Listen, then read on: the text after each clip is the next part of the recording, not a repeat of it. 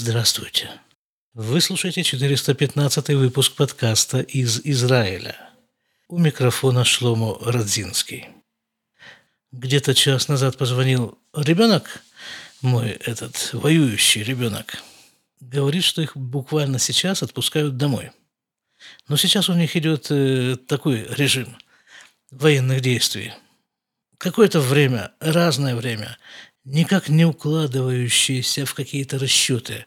Какое-то время они находятся в секторе газа, потом они оттуда выходят на базу, занимаются ремонтом техники, занимаются своим оружием и вот этими всеми необходимыми вещами, а потом их отпускают на несколько дней домой. И вот сегодня, вот сегодня, вот сейчас он где-то по дороге домой. Дорога должна занять что-нибудь часа два с половиной-три. И я очень сильно надеюсь, что сейчас э, вечер вторника, и что обратно ему нужно будет ехать не раньше воскресенья. Ну, это армия совершенно непредсказуемая организация. Сейчас их бытовые условия в Газе существенно изменились. Все время их пребывания в Газе они находятся в Намер. Намер – это такая штука такая. Это примерно похоже на танк. Тоже супер бронированная, тоже на гусеницах, но без пушки. Там у нее есть какие-то свои приспособления стрелятельные, и предназначена она для перевоза пехотинцев. Там их внутри 12 человек, из них три человека экипаж этого намера, а остальные, ну, так условно говоря, пассажиры. И вот они там день и ночь приезжают в какое-то место, делают в этом месте то, что им положено делать, выполняют какую-то боевую задачу, обратно в номер и, и дальше. Ну, представляете себе, да, вот это вот день и ночь в этой бронированной коробке. Ну, так себе занятие. А поскольку, а поскольку у них там у каждого есть свое определенное место в этом номере, они сидят так вот, два ряда друг напротив друга – то ты постоянно видишь там одно и то же лицо напротив себя. Так иногда бывает 2-3 недели. Помимо боевых задач они выходят, и иногда из этого намера как-то там немножко поразмяться, потому что высота намера такая, что в нем невозможно выпрямиться в полный рост. Если хочешь выпрямиться внутри намера, то приходится немножко тревожить соседей и как-то выпрямляться под углом. Война – а вчера у нас был очень радостный день. Прямо с самого утра было опубликовано сообщение, что, что наша армия освободила двух заложников, которые попали в плен к Хамасу вот тогда, в первый день войны, 7 октября. И вот их освободили. Очень любопытен стиль публикации этого сообщения в разных средствах массовой информации. Израильские средства – Сообщение выглядит примерно таким образом. Сегодняшней ночью в результате успешного взаимодействия армейских подразделений разведки и авиации на юге сектора Газа были освобождены два наших заложника. Указываются их имена, возраст и то место, где они были взяты в плен. Освобожденные доставлены в больницу. По данным первичного медицинского осмотра, они здоровы. В ходе операции один из наших солдат получил легкое ранение. Далее, неизраильские средства информации. Сообщение построено примерно по одной и той же схеме. Вчера на юге Израиля были убиты 60 человек. Израильская армия сумела освободить двоих заложников. Да, чувствуете разницу? Наши Успешная операция, идеальное взаимодействие различных частей войск, освобождены двое заложников. Оба здоровы, один солдат легко ранен. Это Израиль. Не Израиль. Убиты десятки. Ну и двое заложников заодно освобождены. Так, если грубо, очень схематично. Их э, противопоставлять, эти сообщения. Вот так обычно выглядит картина происходящих событий изнутри Израиля и снаружи. Просто разный взгляд на мир. Вот этому разному взгляду на мир я и хочу посвятить сегодняшний выпуск.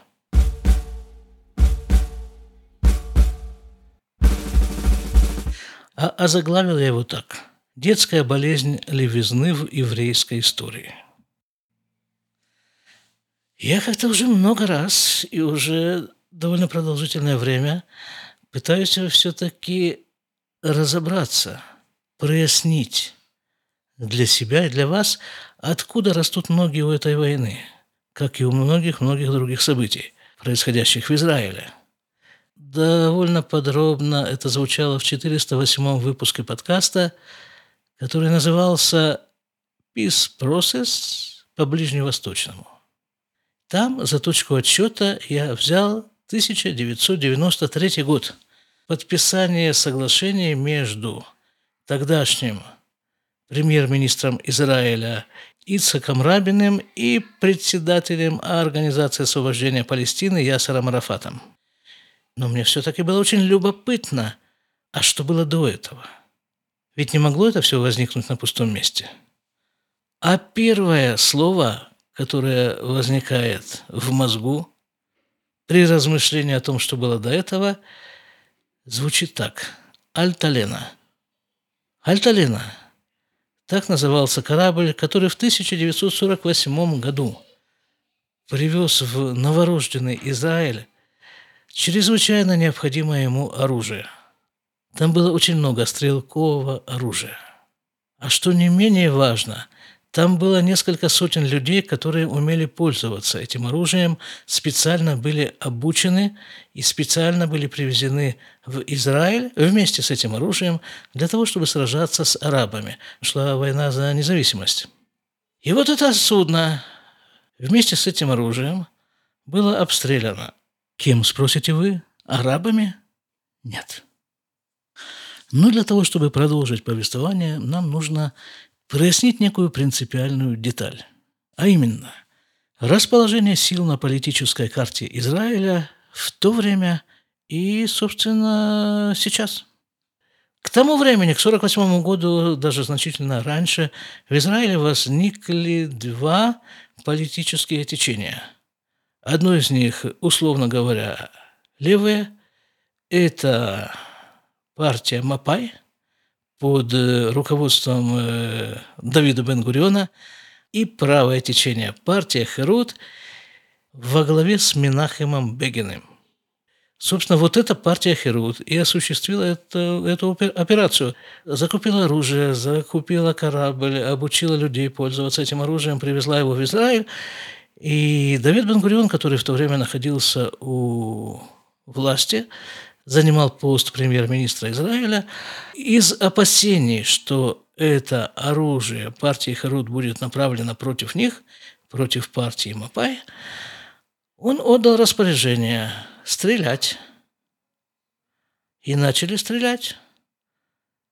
Евреи, которые находились по, условно говоря, левую сторону баррикад, начали стрелять в евреев – которые находились, условно говоря, по правую сторону баррикад, а в частности на этом судне. Они пытались э, спастись вплавь. Некоторые из них были убиты прямо в воде. Погибло несколько человек. Ну, вот такая очень печальная страница в еврейской истории. Расстрел судна «Альталена» в 1948 году. Отступим еще на несколько лет назад – 1944-45 год. Некоторые ключевые события этого времени позволили дать название этому периоду «асезон» или просто «сезон». Речь идет о охотничьем сезоне. Шла так называемая охота. Все тех же левых на все тех же правых.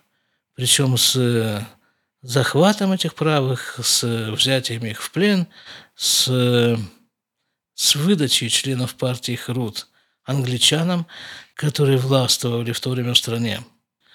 Так получается, что как-то вот, как ни крути, а постоянно сила и, как правило, деньги находятся в руках э, левых. Я уже говорил в прошлых выпусках, э, когда касался этой темы, о сдаче еврейских поселений, о разрушении еврейских поселений – о изгнании евреев их, из их собственных домов, в том числе из э, еврейских поселений, которые находились вокруг сектора газа, тоже дело рук все той же самой силы, которая стреляла в Альталену. Это все происходило после 93 года, то есть после подписания, как их именуют в народе, ослинных соглашений. Но в 1978 году тот же сценарий выселения евреев и разрушения поселений был применен к поселениям на полуострове Синай. В ходе шестидневной войны Синай был завоеван Израилем. А на минуточку площадь Синая как минимум в два раза больше площади всего Израиля. И кроме того, там есть, там все-таки есть нефть и газ. Ну вот мы его завоевали, мы его начали отстраивать. Там был выстроен такой совершенно замечательный город Ямит, который строился по последнему слову, там всего чего угодно. Архитектура города была уникальна центр города был свободен от э, транспорта. То есть он так был построен, что в центре города были только э, всякие там площадки, зоны отдыха, спортивные, детские и прочее, прочее приспособления для получения удовольствия. А весь транспорт должен был ездить и стоять по периферии города. Но на этот раз правительство Минахима Бегина его разрушило. Синай был отдан Египту на основании Кемп-Дэвидских соглашений. Как сказал в одной из своих речей тогдашний руководитель Египта Анвар Садат, это была очень удачная сделка. Мы получили очень приличную территорию, нефть, газ, а наши израильские коллеги получили в обмен на это клочок бумажки. Вот именно так выглядит в глазах арабов наш израильский лозунг территории в обмен на мир. И вот, понимаете, на, на протяжении всей еврейской истории происходит одна и та же ситуация. Вот мы пару месяцев назад праздновали праздник Ханука, да? Победа Хасманеев. Победа над кем? Над греками. Правильно. Но кроме греков, они воевали с так называемыми Мит Явним. Слово Греция на иврите Яван. Значит, Мит Явним – это как бы огречившиеся. То есть евреи, принявшие греческий образ жизни.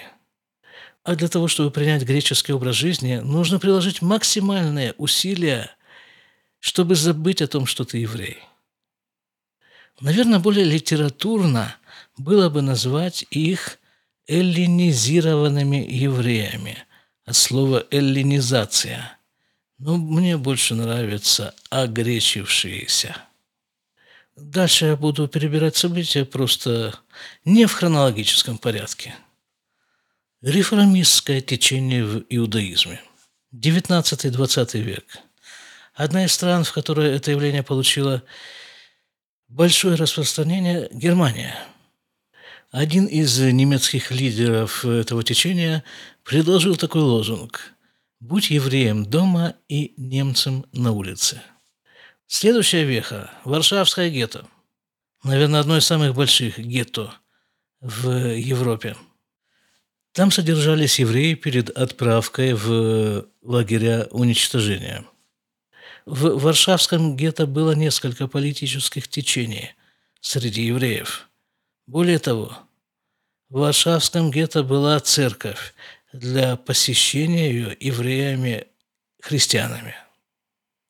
Во время блокады Иерусалимского храма с продовольствием в городе было так себе.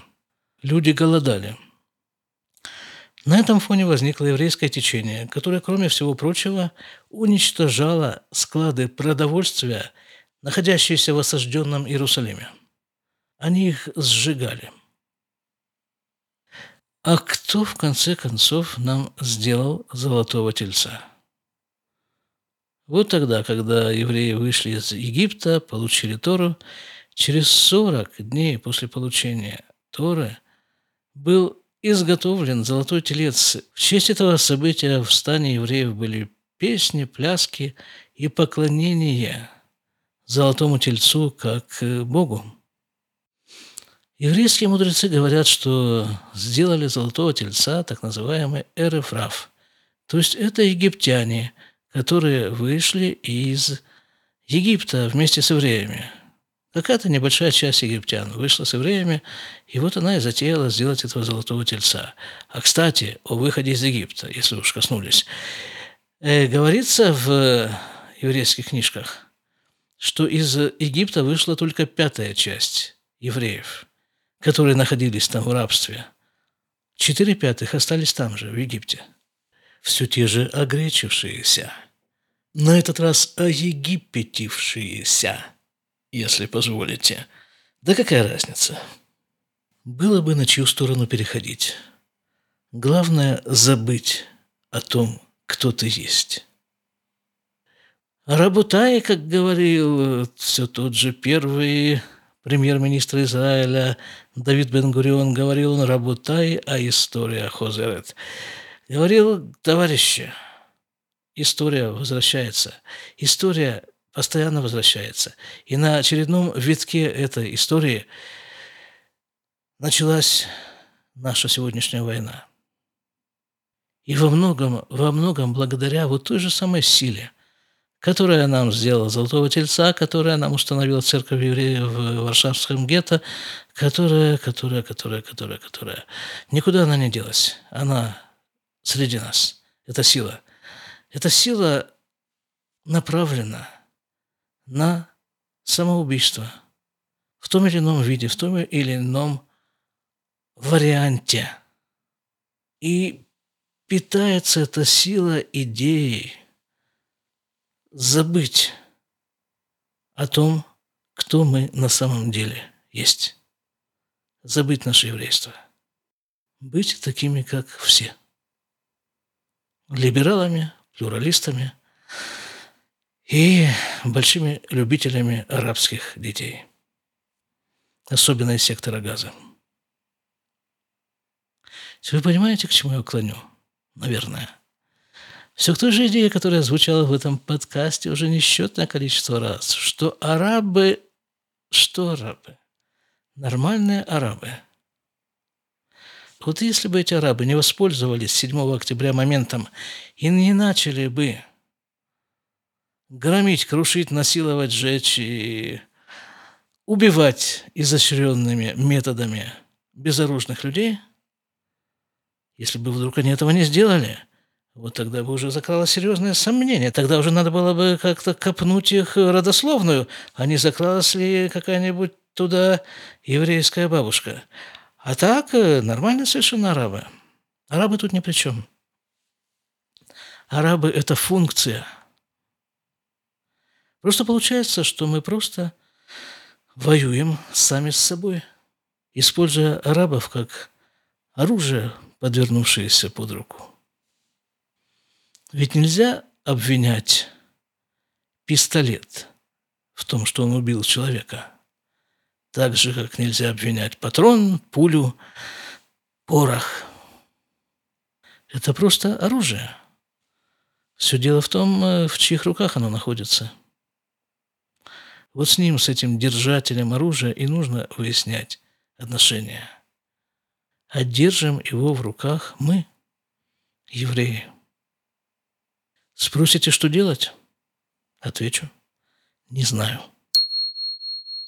Это был первый вариант записи этого выпуска. А потом мне подумалось, что ж такое беспросвет-то? Что значит не знаю, что делать? Конечно, знаю, что делать. Месяц назад я был в Иерусалиме на квартирнике очень хорошего поэта, просто очень хорошего. Его зовут Юрий Фридман Сарид. Я дам ссылку на те места, где можно почитать его стихи. И вот представляете, да, Иерусалим, вечер, квартира, чай на столе. Юрий читает свои стихи.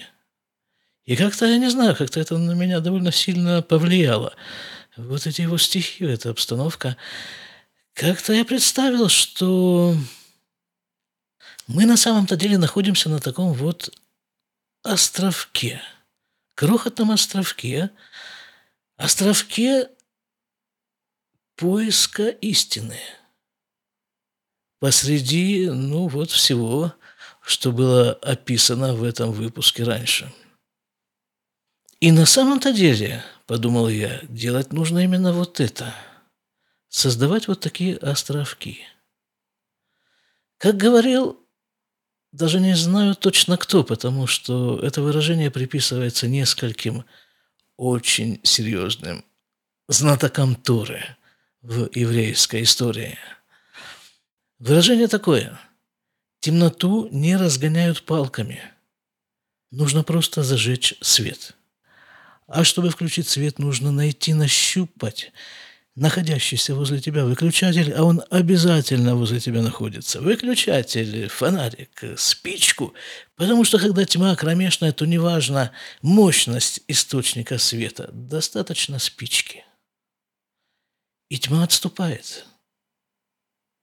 Я очень надеюсь, что этот подкаст является таким фонариком одним из многих. Вот теперь до свидания.